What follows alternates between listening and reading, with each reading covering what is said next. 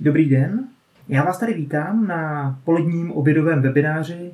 To téma, které dneska společně budeme objevovat, je, jakým způsobem se posouvá, jakým způsobem se mění nebo bude měnit eh, oblast služeb eh, v době, která přijde po covidu, anebo vlastně dneska už nějakým způsobem s covidem eh, souvisí. To znamená už vlastně jako v té dnešní době, kam se vlastně hýbe lidské chování, kam se nějakým způsobem posouvají a mění uh, pravidla hry.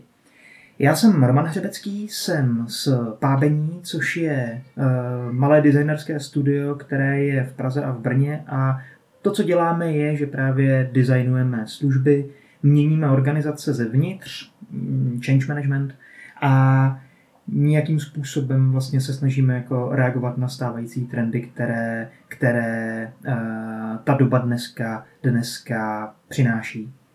Dnešek bude, nevím jestli speciální nebo nebude speciální, hlavně v tom, že vám teďka tady do diskuze posílám link uh, na Miro, což je nástroj, ve kterém je vlastně veškerý obsah, o kterém tady dneska budu mluvit a na který, když si kliknete, což asi můžete právě teď, tak se dostanete právě do nějakého velkého bordu, ve kterém eh, jsou jednak jednotlivé slajdy, o kterých budu mluvit, a jednak je to ozdrojované. To znamená, můžete, až budete chtít si případně tenhle ten webinář nějakým způsobem dál procházet, eh, tak můžete se k němu vracet a můžete se k tomu obsahu dál vracet, pro klikávat se dál a jít hlouběji a hlouběji. Jak už jsem říkal, jsem z Pábení. Pábení je firma, která si v současnosti, respektive nedávno, mm, přesněji definovala eh, nějaké tři velké oblasti, ve kterých se pohybujeme a pohybovat chceme. Jednou z nich je zpřístupňování služeb veřejného sektoru, což si můžete představit asi tak, že eh, přijdeme do organizace, do veřejného sektoru, do eh, prostoru, který je občas plný úředníků, občas je eh, trochu zkosnatělý a rigidní a snažíme se s velkým respektem vůči celému systému, ve kterým se pohybujeme a vůči i těm úředníkům a lidem tam eh, navrhovat služby, které budou přístupné pro občana, které budou přístupné a budou, budou přátelské. Druhá rovina je možnost rozvinout roli nevládních organizací v České republice, což je téma, které je v současnosti čím dál tím zajímavější a žhavější. Mimo jiné proto, jakým způsobem se o nevládním neziskovém sektoru vede debata v nejvyšších kruzích, možná jste to už i sami nějakým způsobem zaznamenali, a to, že a jak jsou v podstatě, mm, jakým způsobem jsou komentovány služby veřejné, respektive spíš nevládních organizací. A tady tohle to má smysl nějakým způsobem dál posouvat a dál měnit z jednoduchého a prostého důvodu. Mm, nevládní organizace jsou důležité a jsou důležité prostě proto, že spousta firm ani veřejný sektor na spoustu lidí v českým nebo evropským nebo světovým kontextu prostě zapomíná. Nemá na to sílu, nemá na to energii. A my těmhle organizacím pomáháme nějakým způsobem zestabilnit finanční pohodu, kterou můžou mít. Pomáháme jim strukturovat myšlenky v tom, za čím by vlastně měli jít a jakou roli dneska na trhu, na trhu mají. A třetí rovina je, že pomáháme podnikání přizpůsobit se planetě a uvědomělému zákazníkovi, o čemž vlastně dneska asi budeme mluvit nejvíc.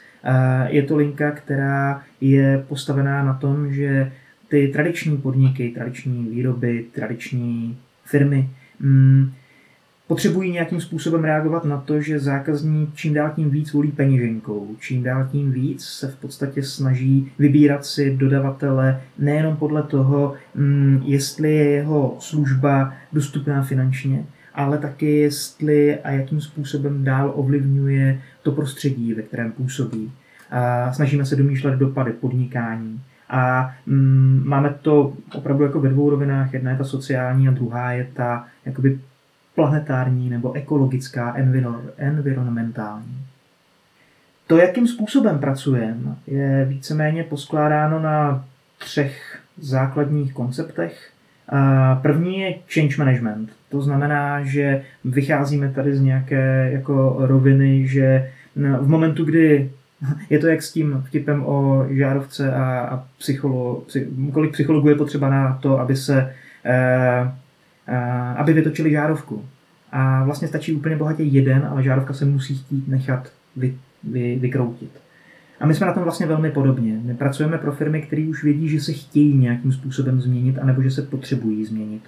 To, co je důležité, je nějaký pocit jako urgence u nich, ať už je vyvolaný vnitřně, to znamená, mají nějakého osvíceného šéfa, vedení, tým lídra, a, a který chce jít za nějakým mm, vyšším dobrem, často definovaným a, pomocí SDGs, což jsou, a, což jsou cíle udržitelného rozvoje, mm, které definovalo OSN před mm, přibližně dvěma nebo třemi lety.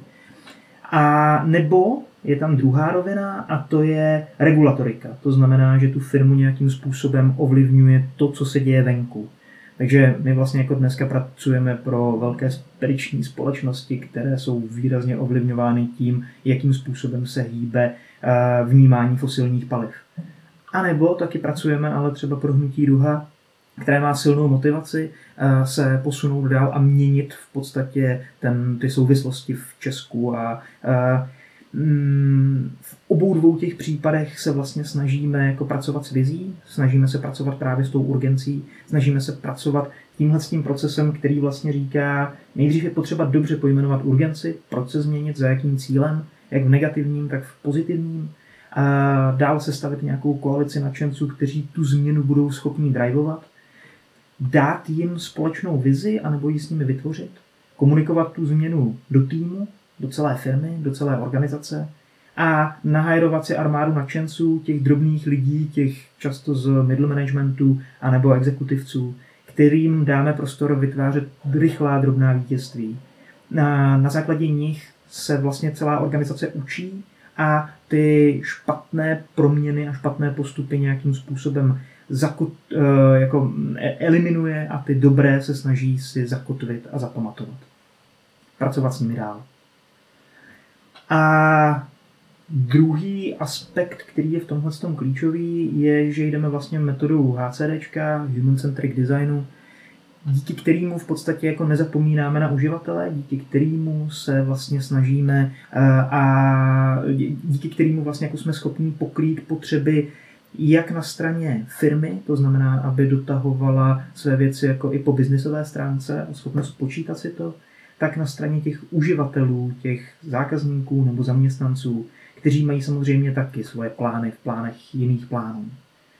A druhý aspekt, který v tom hraje velmi důležitou roli, je potom něco, co je teďka nově pojmenované jako Planet Centric Design, kde v rovině kde na takovou tu jako linku musí to být přístupný, musí to být uh, aplikovatelný a musí to být jako životní, uh, životaschopný právě jako z optiky organizace a chodu organizace, ať už se bavíme o službě anebo business modelu, tak nad tím je ještě rovina responsibility nebo zodpovědnosti vůči svýmu ekolí, vůči ekosystému a vůči ostatním rovina, která se postupně přidává čím dál tím intenzivněji, možná v tom, jako i vy, i vás samotných se dotýká, ať už právě regulatorikou, anebo tím vnitřním přesvědčením uživatelů, eh, vnitřním přesvědčením šéfů a firm. Jako ten maják, za kterým se vlastně snažíme jít, je postupné naplňování tady těhle, těhle SDGs, těchto těch cílů a jdeme za nimi prostě proto, že vlastně jako dlouhodobě věříme tomu, že uh, cíl tam na konci je vlastně jako přežití všech a když nepřežije uh, planeta, tak těžko přežije uh, jakýkoliv podnikání.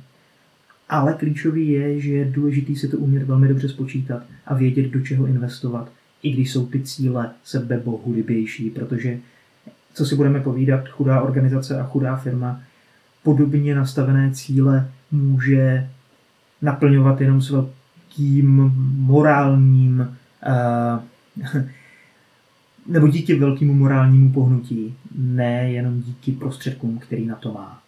Když se dostanu k jádru toho tématu, o kterým chci vlastně dneska mluvit, a to je, co se vlastně mění v pohledu služeb, případně business modelů, eh, díky té situaci, kterou dneska máme před sebou, díky covidu, díky koronaviru, díky tomu, že se otřásly ekonomické trhy, že se otřásly burzy, že spadla ropa takovým způsobem jako ještě nikdy a, a podobně.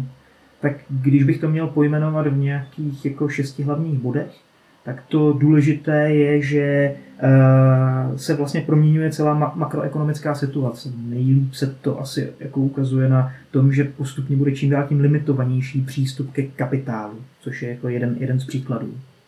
Druhá rovina, která je důležitá, je rovina nějaké geopolitiky, kde ve hře bude čím dál tím jako větší tendence, a už to možná dneska i sledujete, k nějakému jako protekcionismu, chránění si toho svého, po, po uzavírání hranic, přemýšlení o tom, jestli je otázka globalizace uh, jako vlastně re- relevantní, jestli jsme ty brány neotevřeli až příliš mnoho. Uh, otázka toho, jakým způsobem na jednom místě což se točí vlastně kolem těch financí, jakým způsobem na jednom místě tu jednu korunu, jeden dolar, jedno euro protočit jako víckrát, je jako aplikace nějakého regionálního multiplikátoru a, a podobně.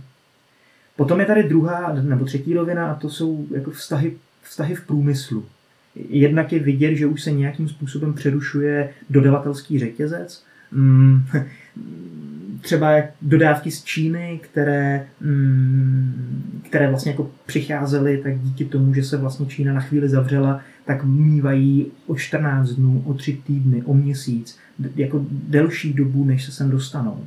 To je, to je jako jedna rovina. Druhá rovina, která tady ale vlastně jako naproti tomu je, že tady vzniká čím dál tím intenzivnější a zajímavější symbioza mezi jednotlivými typy průmyslu nebo mezi jednotlivými sektory mezi mm, sektorem jako veřejným, neziskovým a vlastně i, i soukromým. Když se podíváte na to, jaké dneska vznikají projekty, jak se jako společnosti mezi sebou tmelí a, a vlastně jako jdou za nějakým společným cílem, kde ten bubák jako porazíme, porazíme covid společně, tak to je jako aspekt, který je mm, hodně zajímavý.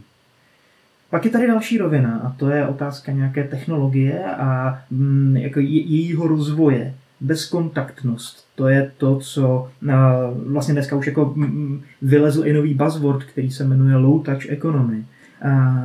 Bezkontaktnost je jako jeden z těch trendů. Bezkontaktnost, která je daná tím, že prostě se vlastně bojíme. Já nevím, jak to máte vy, ale já když dneska jdu do obchodu, do nějakého jako do, no prostě tady do Lidlu nebo do Alberta, tak se prostě koukám na to, abych se dotýkal věcí co nejméně. A to je jenom jako nějaký jako dílčí žití téhle, téhle té věci. Půjde to velmi pravděpodobně ještě, ještě mnohem dál. Další rovina je právě otázka nějaké regulatoriky, která, kterou už dneska vlastně jako hodně vidíme v, třeba v tématech jako zákonů o ochraně soukromí. Ale nejenom, nejenom toho, jako ta dnešní přestřelka která je o tom, jakým způsobem a kdo vlastně třeba dosáhne na různé dávky. Nebo jakým způsobem se bude nakopávat dál ekonomika. A ve hře je, jestli půjdeme cestou Hlavně to musíme všechno pořádně rozhýbat a trochu zapomeneme na to, že tady máme nějaký Green Deal nebo zelenou, zelenou dohodu v Evropské unii a zapomeneme na různé dohody o ekologii. A nebo jestli půjdeme prostě opravdu jako tou cestou, začneme investovat a jako covidovou situaci využijeme k tomu, že ten restart bude mnohem zelenější, než doteď byl, protože když už nám teda jako teďka pěkně klesly všude možně emise, tak jako proč bychom na tohle to nemohli zkusit navázat někam dál. No a pak je tady další téma a to je lidské chování jako takové, které vidíte v tom denním životě, otázky domácího násilí a toho, jakým způsobem vlastně jako tady tohle téma teďka začíná probublávat a je čím dál tím akčnější. Nebo to, že lidi opravdu jako jsou čím, jako teďka velmi dbají na hygienu. Nebo třeba taky to, že když jste vyrazili ven před 14 dny, tak všichni měli roušky a bylo to jako velmi zodpovědné, ale dneska, když se na to podíváte, tak na to lidi začínají čím dál tím víc dlabat. Což je taky zajímavý aspekt, který něco znamená. Ale jsou tady velmi pravděpodobně nějaké aspekty, které si budeme muset a přetáhneme si je do další budoucnosti. Když uh, mluvili nedávno uh, či, představitelé o tom, že bychom se měli začít vracet do nějaké normality, tak jako sotva pojmenovali, co vlastně nějaká normalita vlastně znamená. Vlastně ne, ne, nepojmenovali a nebyli schopni to říct a ono se není moc čemu divit, protože to, co bylo normální před měsícem a půl, tak dneska už prostě normální není a dlouhodobě ani nebude. Nevíme a e, kdy pojedeme za našima prarodičema, aniž bychom se báli o jejich život a jestli jim tam vlastně nevezeme třeba nějaký virus nebo něco podobného. A tady tohle to, to, to, no, nová normalita velmi pravděpodobně bude trochu jiná. Tou optikou toho lidského chování velmi pravděpodobně bude směrovat k několika jako aspektům, který můžou předurčovat a budou pravděpodobně předurčovat, kam se dál budou vyvíjet, vyvíjet služby. A to je očekávání jako doručení čehokoliv kamkoliv. Jinými slovy, já si dneska objednám skříň a oni mi ji zítra dovezou a ideálně prostě, aniž bych já tady byl doma, tak mi ji smontujou nebo, uh, nebo jo, dodávky jídla, dodávky toho, jakým způsobem, uh, jako, že už si vlastně jako nemusíme jezdit pro drogérii do obchodu a podobně. A tady tohle bude mít jako velmi výrazný dopad na posun v, ve právě v doručovacích službách a na to hledání prostoru jako posun uh, taxislužeb Liftaga. Dneska jsem zrovna poslouchal uh, podcast o, s uh, lidmi, kteří Liftago jako řeší, jakým způsobem to vlastně jako hnout tak, aby tam byla mnohem větší efektivita, mnohem větší využitelnost těch lidí, kteří jsou plonkoví k tomu, aby dováželi věci. Takže jako mm, optika právě jako posunu v oblasti uh, a rozvážkových služeb bude, bude velmi výrazná. Další věc, která je důležitá a se kterou budeme muset pracovat, je nějaká jako bezprecedentní úroveň nezaměstnanosti která se k nám blíží, ve které budeme hrát roli, protože prostě bude velmi pravděpodobně méně práce, anebo víc práce nějakým způsobem zastane méně lidí. A to je ten aspekt, který je tady důležitý a to je, eh, jestli něco mělo potenciál opravdu poctivě nakopnout Industry 4.0, tak to je ta dnešní situace. A jako směrování k tomu, aby jsme automatizovali ve fabrikách, ve firmách prakticky cokoliv, a aby jsme dělali automatizaci automatizace. Jinými slovy, vymýšleli, vymýšleli služby, nástroje, eh, které pomůžou i z hlediska toho jako povídání si mezi jednotlivými stroji, práci s daty eh, a jejich jako programování a doprogramování co nejvíc zjednodušovat tak, aby byli schopní ti lidé, kteří vlastně ty nástroje a automaty a tak dál využívají, tak aby je byli schopní jako mnohem rychleji a pružněji uh, upravovat, posouvat a měnit. Co je tady důležité taky, a je to vlastně s tím spojené, že právě to urychlení automatizace zvýší tlak na kvalifikovanost lidí. Jinými slovy, dneska jako ve fabrikách a ta tendence už tady je, ale bude umocněná ještě mnohem víc tak eh, vlastně půjde za tím, že když už mám ve fabrice lidi, takže to prostě nebudou a nemusí být cvičené opice, které vezmou plechovku a posunou ji z místa A do místa B, což se dneska ještě v mnohých fabrikách prostě děje. Ale že uh, tohle to udělá stroj a to, jakým způsobem my si poradíme s tím lidským potenciálem, s tím lidským kapitálem, který vlastně jako v těch firmách máme, bude hlavně na nás. A co si budeme povídat, jako rozvoj lidského potenciálu, edukace, vzdělávání bude něco, co bude hrát velikánskou roli, protože proč vlastně přijít o ty lidi? Ta fabrika, i když je to prostě fabrika na součástky, není přece jenom, a zdaleka není jenom o tom, a, že, že vlastně jako dělám, dělám a zvyšuju jako množství výroby a podobně, protože je taky velmi pravděpodobný, že lidi nebudou chtít tolik nakupovat. Ale že vlastně jako ten lidský kapitál a potenciál a mozky dokážu upnout správným směrem a můžou to být mozky lidí od pásu. Proč ne? Proč s nimi vlastně jako nepracovat? Další aspekt, už jsem ho tady zmiňoval, je mezisektorová souhra. To znamená hledání průsečíků mezi soukromým, veřejným a e, nevládním sektorem a hledání nějakých jako symbioz, hledání toho, čemu dneska i třeba jako cirkulární ekonomika právě říká jako mezisektorová symbioza. Něco, co uh, dokáže vlastně jako velmi dobře pracovat se zdroji, které dneska existují, uh, se sílou, uh, která, kterou tady jako vlastně lidi mají, půjčování si za, zaměstnanců už dneska vlastně jako taky není žádný problém ve finále a namýšlení zajímavých konceptů, které pomůžou jako nakopnout, nakopnout uh, uh, ekonomiku. Co je zajímavé, tak třeba jako zrovna dneska spolupracujeme s pár uh, firmami a uh, s hnutím Duha a na, na, na konceptu služby, která, uh, když se podíváte dneska jako po, po České republice, tak co, to, co vidíte všude, je velikánské množství dřeva. Velikánské množství dřeva, který se dováží někam do, uh, do Číny. Velmi často, což je hodně zajímavý aspekt. A tohle množství dřeva my neumíme zpracovat, ale přitom, jako, když se na to podíváte optikou ohrožené třídy, možná znáte výzkumy, které rozdělili českou společnost na uh, šest základních tříd, tak vlastně jako ohrožená třída má velký problémy s tím, jednak, že nemá, nebo že žije velmi často z ruky do huby, ale i jednak taky, že vlastně jako nemá zajištěný bydlení, nebo na bydlení nedosáhne. Třetí aspekt, který je tady hrozně zajímavý, je, že vlastně jako v českém kontextu, a nejenom v českém kontextu, ale vlastně v celosvětovém, globálním, dochází určitý zdroje. Dochází zdroje, jako je třeba eh, písek, nebo dochází materiály, ze kterých prostě děláte cihly, nebo ze kterých děláte beton. A co je tady ještě jako další zajímavý aspekt, tak vlastně jako vzhledem k tomu, že velmi pravděpodobně velmi výrazně klesne nezaměstnanost, tak tady bude velké množství lidí, kteří budou moct být uh, nějakým způsobem zaměstnaní. A když si všechny tyhle ty čtyři aspekty propojíte, tak rázem může existovat velmi zajímavá příležitost pro stavební firmy, stavební průmysl, uh, k tomu dát vlastně prostor vytěžit ty materiály, které tady dneska v České republice jsou, dřevo, lidi a podobně.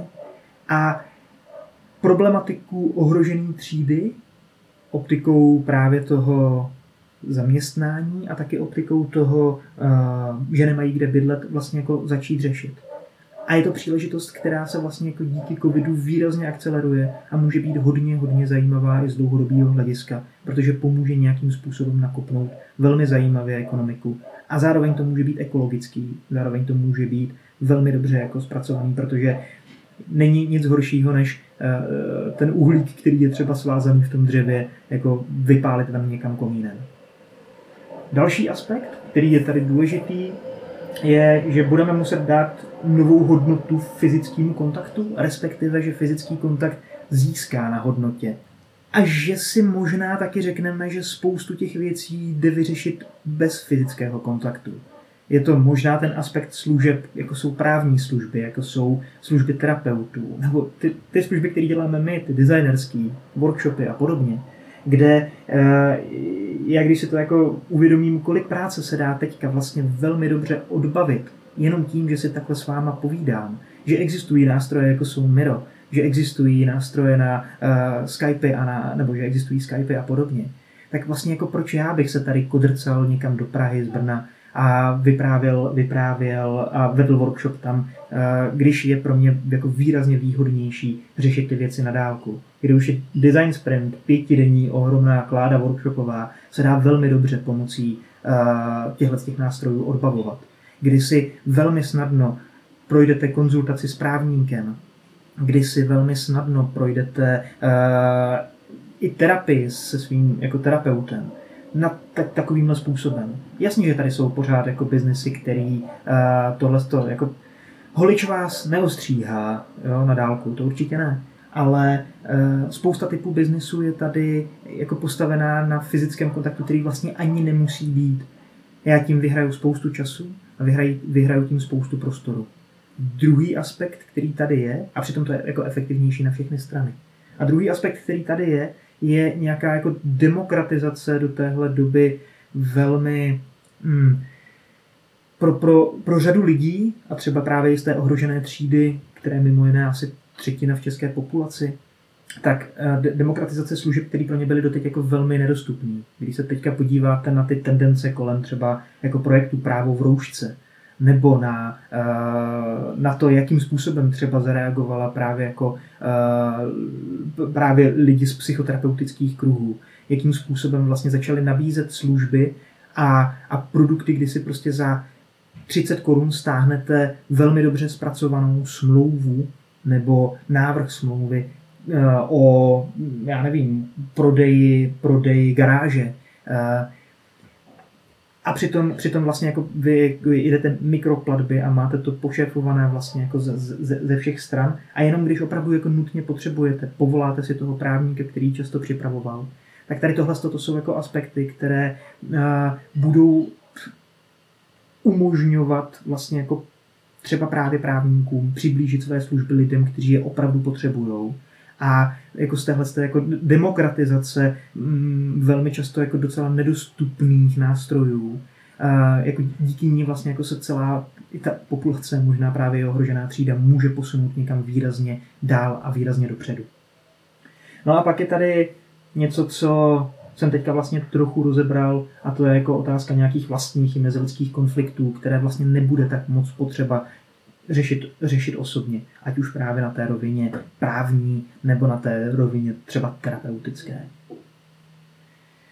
To, co v tom hraje vlastně velkou roli a je důležitý si uvědomit, je, když se bavíme o tom nakopnutí znova ekonomiky, nakopnutí toho, jakým způsobem restartovat svoje podnikání, vaše podnikání, naše, tak je za jakým cílem vlastně ve finále upneme tu pozornost a tu energii. A je tady jako aspekt, který je úplně logický. a pyramida jasně říká, já si nejdřív musím pořešit to svý. Nejdřív ze všeho si musím pořešit, jako abych já měl to, ty, ty toky těch financí směrem ke mně abych měl nějakým způsobem pokrytý svoje potřeby. Ale pak je tady nějaký jako vyšší cíl, který by asi dávalo smysl brát v potaz. Já vás do něj jako nechci v žádném případě nějak výrazně nutit, jenom říkám, že když se snažíme pracovat s našima klientama, že tohle téma otevíráme velmi, velmi silně, protože prostě v naší misi a v naší vizi je dosáhnout něčeho, co je ve finále nějaká uhlíková neutralita a podobně. A je to téma zeleného zotavení. Možná jste chytli tu zprávu od pana Hamáčka, který říkal, na Green Deal dneska zapomeňme. Možná jste taky chytli to, že uh, jenom pro jistotu European Green Deal, zase jsou tady, zase jsou tady odkazy, tak je nějaká zelená dohoda pro Evropu, to znamená jako snaha stát se prvním klimaticky neutrálním kontinentem neprodukovat tolik CO2, uh, respektive snížit produkci a uh, na, vlastně jako, jo, vyrovnat to. A, a Česká republika vlastně jako se jako jediná z Evropské unie nepřihlásila k tomu, že bude se snažit ty aktivity kolem covidu upínat, nebo respektive po, po, po covidu a, a nakupování ekonomiky upínat k tomu, aby dál naplňovala Green Deal, tedy zelenou dohodu Evropské unie. A pan Hamáček řekl, že je vlastně jako mnohem důležitější, aby se rozjel průmysl, ne aby se rozjel průmysl, který bude ve finále zelenější.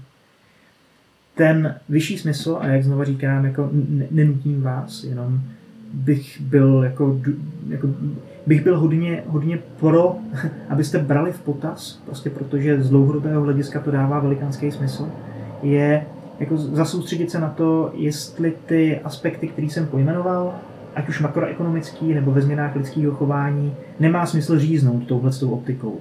Nemá smysl říznout něčím, co tady mm, jako se pojmenovává jako butterfly diagram, případně donut economy, kde jdeme v podstatě potom, aby služby, které vznikají, produkty, které vznikají, tak aby vlastně byly nějakým způsobem dál recyklovatelný nebo biodegradabilní, aby byla minimalizace úniků nástrojů, minimalizace úniků produktů, respektive svých materiálů nebo energie někam, kde už ji dál nebudeme moct využívat. Protože tahle doba je velmi pravděpodobně hodně, hodně pryč. Eh, my velmi pravděpodobně brzo, a už jako dneska právě třeba stavební průmysl už na to dojíždí, že nemá, nemá ty materiály. Eh, firmy, které dneska pracují s hliníkem, tak vidějí, jakým způsobem vlastně jako roste jeho cena. A bude to jenom horší. A, není to zdaleka jenom tohle. A není to zdaleka jenom ošetření. Je to mnohem víc o tom a jako o tom mít zelenou střechu anebo nemít, mm, být paperless a podobně.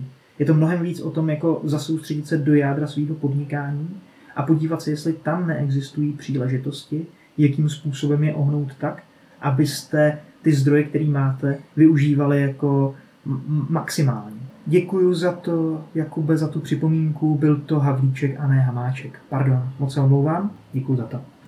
To, co je taky důležitý si vlastně uvědomit a nějakým způsobem, už jsem to popisoval a pojmenovával, ve hře dneska je a čím dál tím víc bude něco, co je pojmenováno jako aplikace lokálního multiplikátoru. A to, co je důležitý, je vlastně si taky jako říct, že z toho ekonomického hlediska je mnohem zajímavější, když se ta jedna koruna protočí v tom, řekněme, jako českým nebo evropským rybníčku. Ne, když se protočí vyloženě, když tady odsaď jako najednou odejde na druhou stranu světa aspoň teďka, jako v tom, v tom eh, dnešním světě, ta tendence k tomu držet si finance, držet si cash, ať už obíhající, anebo jako v peněženkách, eh, eh, nějakým způsobem u sebe, je a bude čím dál tím, velmi pravděpodobně čím dál tím jako intenzivnější a větší. Je otázka, jakým způsobem tady tohle zamává právě jako z hlediska otevřenosti trhů, jakým způsobem tady tohle zamává z hlediska Eh, jako globalizace. A znova říkám, tohle to není držte se toho, je to spíš jeden z úhlů pohledu, který má smysl v kontextu definování toho, jakým způsobem začít designovat výzvy, designovat služby nebo designovat svůj biznis, tak jakým způsobem uh, o tom přemýšlet, protože to může velmi dobře podpořit ten jako místní lokální trh. Ale úplně si uvědomuju ty aspekty, které tady můžou dál být. A to jsou ty, že my vlastně jako potřebujeme, aby planeta fungovala jako celek. Stejně tak, jako když bude Evropská unie a Evropa zelená a bude, tak to jako v momentu, kdy Afrika taková nebude a Amerika taková nebude, tak tu celou planetu jako takovou vlastně, vlastně nezachrání. Když si cokoliv z tohohle budete chtít nějakým způsobem projít detailněji, tak není problém, jsou tady zdroje. Jak už jsem říkal, je tady low touch economy, je tady úhel pohledu, který pojmenovali z Oxfordu a kde řekli, jaký jsou globální impakty, uh, globální impakty uh, nebo globální dopad covidu na ekonomiku. Jsou tady velmi zajímavé věci, jaké jsou trendy v nakupování, proč najednou prostě lidi nakupují službu typu do it yourself your haircut, stříhání, stříhání vlasů nebo proč nakupují mnohem víc bidety a podobně. A jsou tam jako velmi, velmi zajímavý uh, data, který uh, si myslím chcete projít. Stejně tak je tady pohled Mytonu na to, kam se hnou technologie. A jak už jsem odkazoval, tak jako eh, výzkum rozdělení svobodou, který dneska ještě vlastně upřesnili v době po covidové na rozdělení koronavirem, tak je vlastně taky, taky velmi, velmi, velmi zajímavý. Accenture udělal velmi dobrý průzkum na téma, kam se bude dál posouvat a měnit, eh, kam se bude dál posouvat a měnit eh, eh, právě lidský chování, odkazy na Green Deal a taky na to, že sustainable is the new digital. To znamená, že když se podíváme na téma digitálních transformací, tak vlastně jako ten pohled je tam popsaný velmi, velmi zajímavě a říká, že digitální transformace vlastně jenom umocnila to, že se společnost dneska nějakým způsobem výrazněji decentralizuje. Možná to vidíte i ve svých, ve svých firmách, že už jako taková ta tendence k výrazné hierarchizaci v organizaci už jako vlastně jako mizí a mnohem víc jsou to spíš nějaká hnízda a, a povídá o tom vlastně jako hezky kniha Budoucnost organizací. Tak v tomhle tom nám vlastně jako pomohl a velmi nás tom jako posunula digitální transformace. To, co bylo vlastně a mm, naučila nás vlastně v tom docela dobře chodit, ve schopnosti být decentralizovaný. Podobně a podobnou paralelu ten autor tohohle blogpostu vidí v oblasti udržitelnosti a to, že nás velmi pravděpodobně bude muset dřív nebo později čekat udržitelná transformace, která zase bude zejména o zavádění technologií, které nás naučí se v tom vlastně docela jako dobře chodit. Tak, vidím, že tady vyběhlo několik zajímavých poznámek.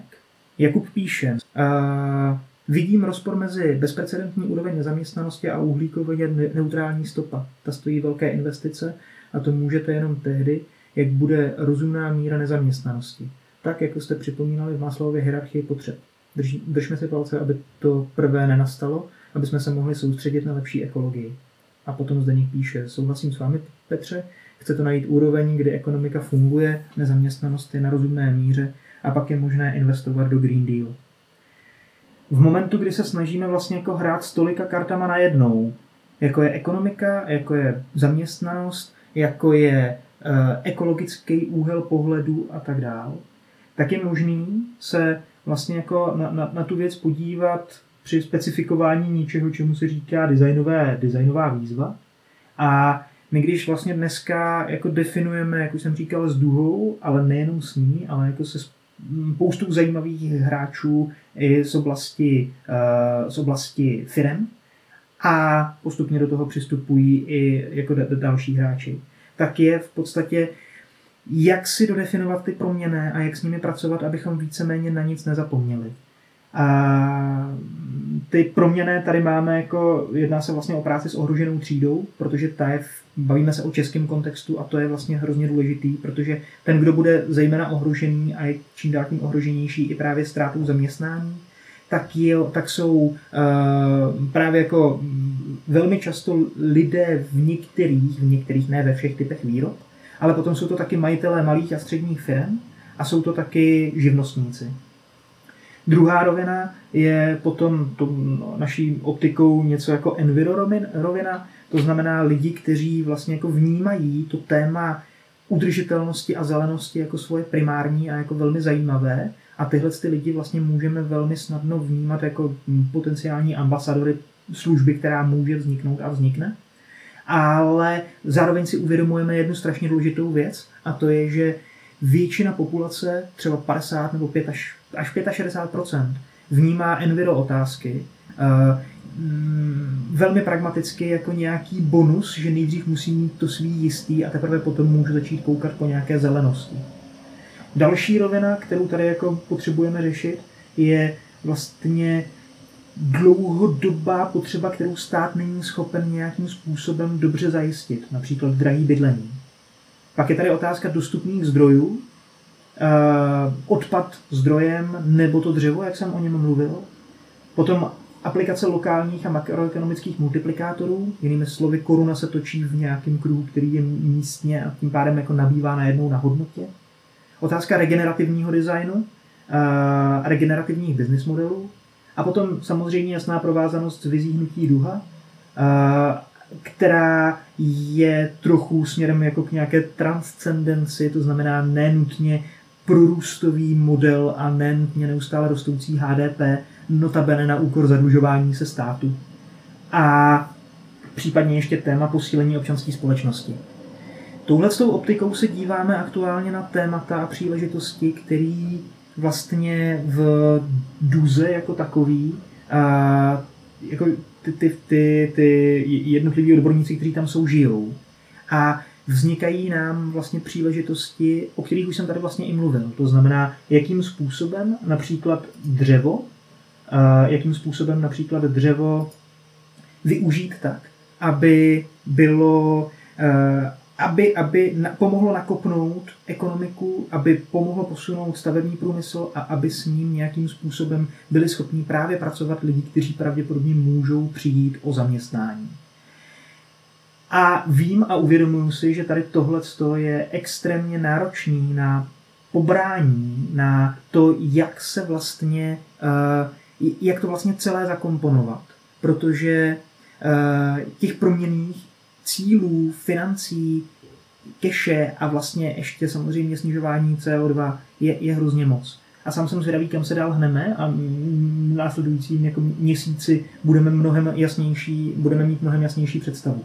My jsme si totiž vlastně jako prošli, a to je to, co tady chci ukázat, prošli jsme si tím, že jsme si jako řekli, prošli nějakým jako strategy metrixem, velmi zajímavá metodika, a řekli jsme si, jako v jakým se vlastně pohybujeme sektoru, v jaký se pohybujeme, v jaký se pohybujeme oblasti, jestli jsme v oblasti, kterou COVID postihne jako vlastně pozitivně, jako je například některý typ e-commerce, anebo jestli se pohybujeme a chceme pohybovat vlastně jako v rovině, která bude výrazně jako katastrofická, jako je například turismus, eh, který velmi pravděpodobně jako velmi ztratí, už vlastně jako dneska ztratil hrozně moc.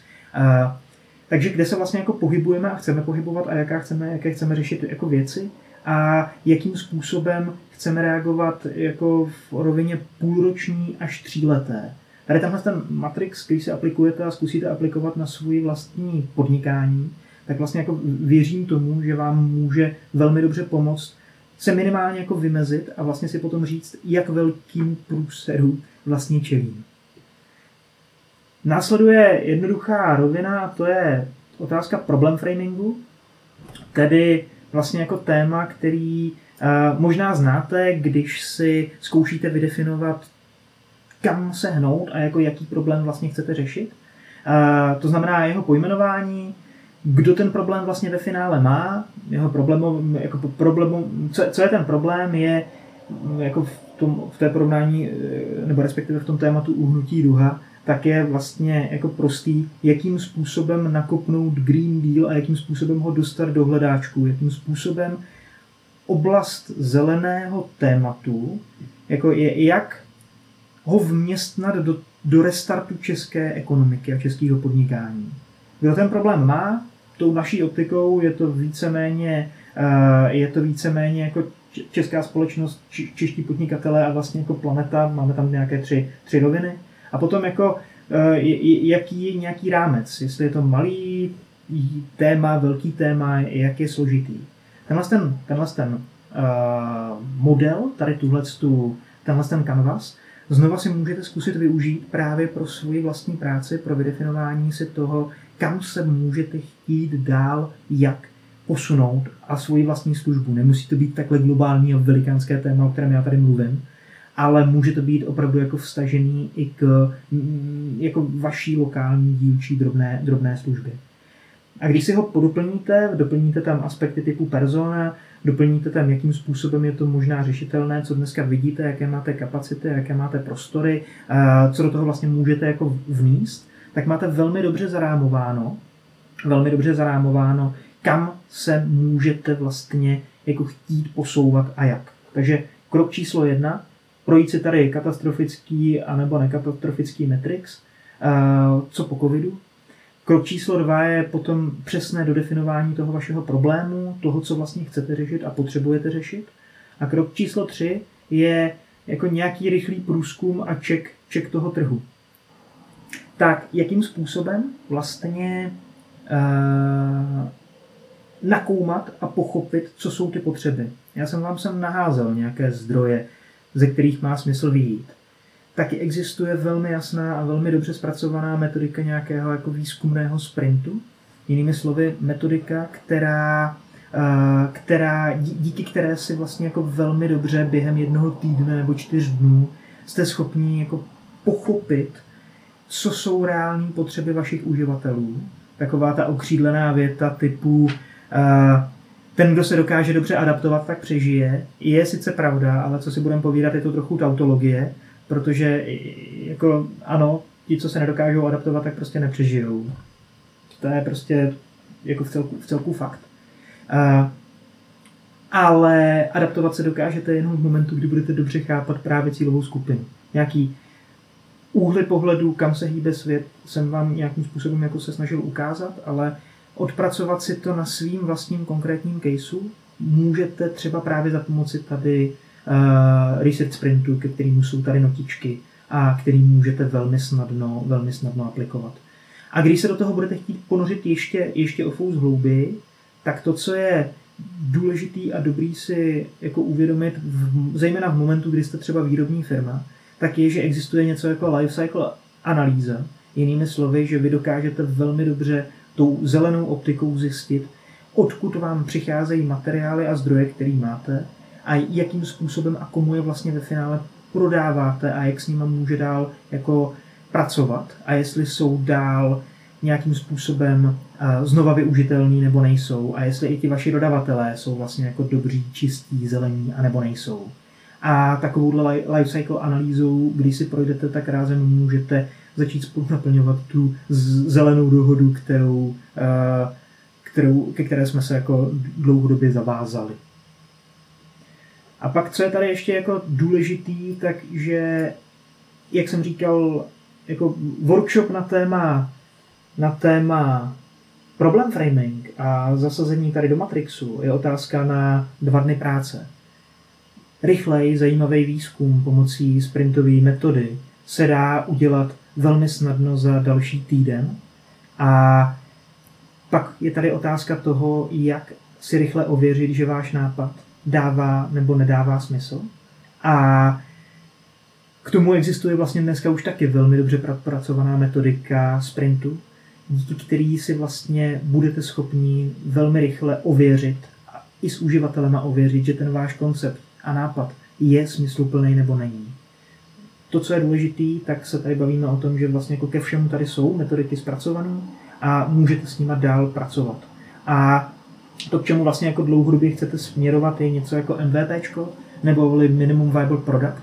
Jinými slovy, zkusit klidně opravdu po měsíci takovýhle práce vypustit ven něco, co, na čem si ověříte, že to zákazník opravdu chce. I kdyby to mělo být čistě jenom v rovině, čistě jenom v rovině webovky, nebo by to mělo být čistě jenom v rovině uh, jako nedopracovaný a nedotažený služby, ale vlastně si ověříte ten zájem, tak v ten moment máte najednou jistotu, že jste se hli správným směrem.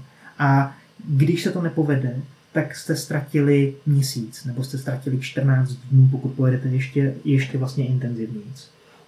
To, co tady vlastně chci ukázat nebo říct, jsou nějaký dva, tři příklady, který uh, jsou vlastně jako hodně zajímavý právě v tom aspektu, o kterém jsme se teďka tady bavili. To znamená adaptace na tu dobu. Když jsem se bavil o uh, tom, jakým způsobem vlastně jako dneska i tradiční firma může velmi dobře a velmi rychle zareagovat na to, že se mění hra a že je potřeba, že jako dopředu jako vylízá téma automatizace například tak jako krásným způsobem na tohle a bude to, bude to čím dál tím jako intenzivnější. Krásným způsobem na tohle zareagovala slovenská MTS, která vlastně velmi rychle vytvořila nástroj, který se jmenuje Inkston, což je nástroj, který pomáhá PLC programátorům líp a mnohem pružněji programovat mašiny, Uh, stroje, jako takový ty jako automatický stroje, který vám vyrábí, kdy na začátku hodíte uh, hřebík a na konci vám vyleze ne auto, ale třeba zrcátko od auta. Takové ty plno, plně automatizované stroje. A tyhle ty jako dobře nakoumat, dobře nastavit a hlavně dobře naprogramovat jako velká práce spousty programátorů na docela dlouhou dobu.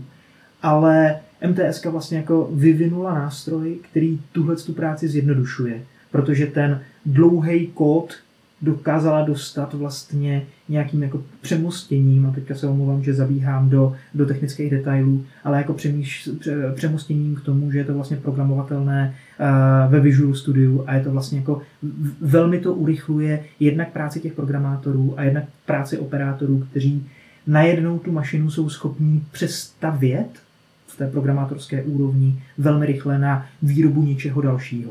A je to nástroj, který vlastně umožní jiným firmám výraznou adaptabilitu na ty potřeby, které budou vznikat.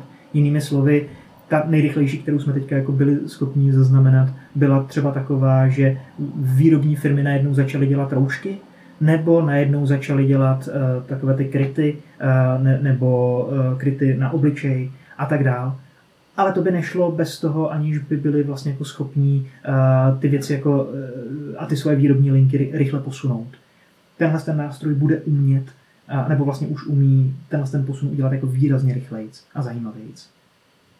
Druhý aspekt, a to je zase jako adaptabilita v rovině neziskového sektoru, taky vlastně velmi, velmi zajímavého která spočívá ne na tom, že dám někomu nějaký jako super nástroj, ale že vlastně jako se něco jako organizace naučím, tak je organizace UNIPA, Unie porodních asistentek, která vlastně díky tomu, že se v dlouhodobém jako horizontu investuje do toho, aby se tam vlastně jako zaměstnanci učili HCD, Human Centered Design, a designový přemýšlení, tak vlastně jako během několika málo dnů, tím, že si prošli celým tady tím, celým tady tímhle s tím jako frameworkem, celým tady tímhle s tím postupem od vydefinování si, vydefinování si problému a toho, kde se pohybují, po dostání, jako vytvoření MVPčka, tak díky tady tomuhle tomu byli vlastně schopní během snad týdne nebo, nebo sedmi dnů vykopnout službu, která pomáhá ženám při porodu v současné době. Což není vůbec jako triviální, protože já nevím, jestli z vás někdo v poslední měsíci rodil, ale ty podmínky jsou docela jiný, než na co jsme byli zvyklí. Otec u porodu a roušky a e, stres a ambulantní porody a podobně.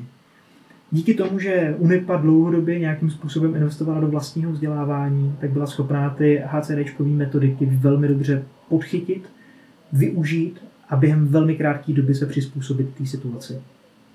Třetí rovina, vlastně velmi podobná, je Jihomoravský inovační centrum, který bylo schopný znova během velmi krátké doby díky tomu, že měli naběhaný a mají naběhaný právě nějaký metodiky, uh, uh, mají naběhaný a um, práci ve frameworkách a tak dokázali a dokážou vlastně jako velmi dobře pracovat se svým uh, lidským potenciálem a kapitálem, který tam je a upnout energii svých odborníků správným směrem, tak byli vlastně jako velmi schop, rychle schopní připravit uh, připravit uh, nástroj, respektive jako sérii služeb, která jako v současnosti na Jižní Moravě pomáhá, uh, pomáhá lidem, uh, podnikatelům se vlastně jako té celé situaci vyznat a konzultovat ji, uh, konzultují ji spolu s nimi.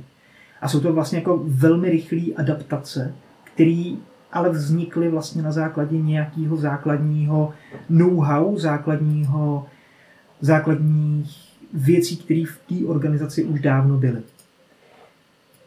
Čímž se vlastně vracím zpátky k tomu úplnému úvodu a vracím se k nějakému jako celkovému uzavření tohohle z toho tématu, je, že když se na to podíváte z nadhledu, tak to klíčové, co je třeba si uvědomit, je, že bez úvodní urgence, tedy bez toho, aniž bych si na začátku pojmenoval, co je vlastně jako pro mě důležitý a kam se chci a potřebuju hnout, kterou můžu mít postavenou na vnějších motivátorech, tedy regulatorika a tedy toho, že se mění prostředí, anebo to můžu mít postavený na vnitřním přesvědčení, který může být cinklý se bohulibou činností, anebo nemusí, to už je víceméně na každým z nás.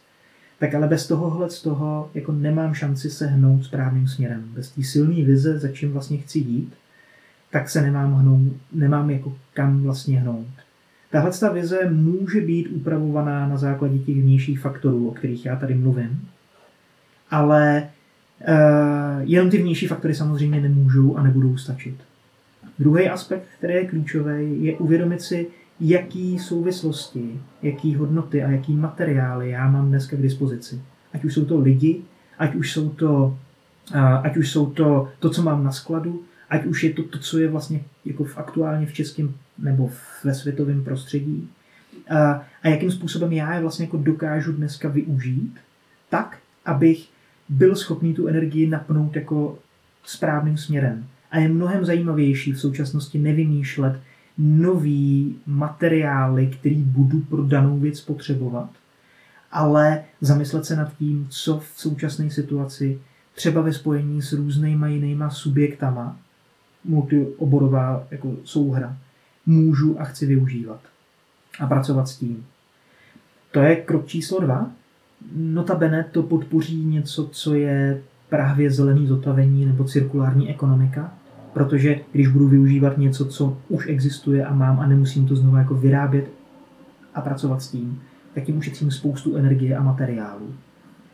No a třetí rovina je potom jako se snažit jít velmi rychle k nějakému výsledku a ověřování si záměrů od toho, že si pojmenuju, kde já se vlastně pohybuju, jak já a můj biznis je vlastně ohrožený, přesto, že si opravdu poctivě zarámuju problém, podívám se výzkumem, nějakým rychlým výzkumem na to, i když si projdu tady prostě vstupy a materiály a nebo potom půjdu čistě za cílovou skupinou, jako kde se vlastně pohybuju a co jsou ty reální potřeby, které řeší.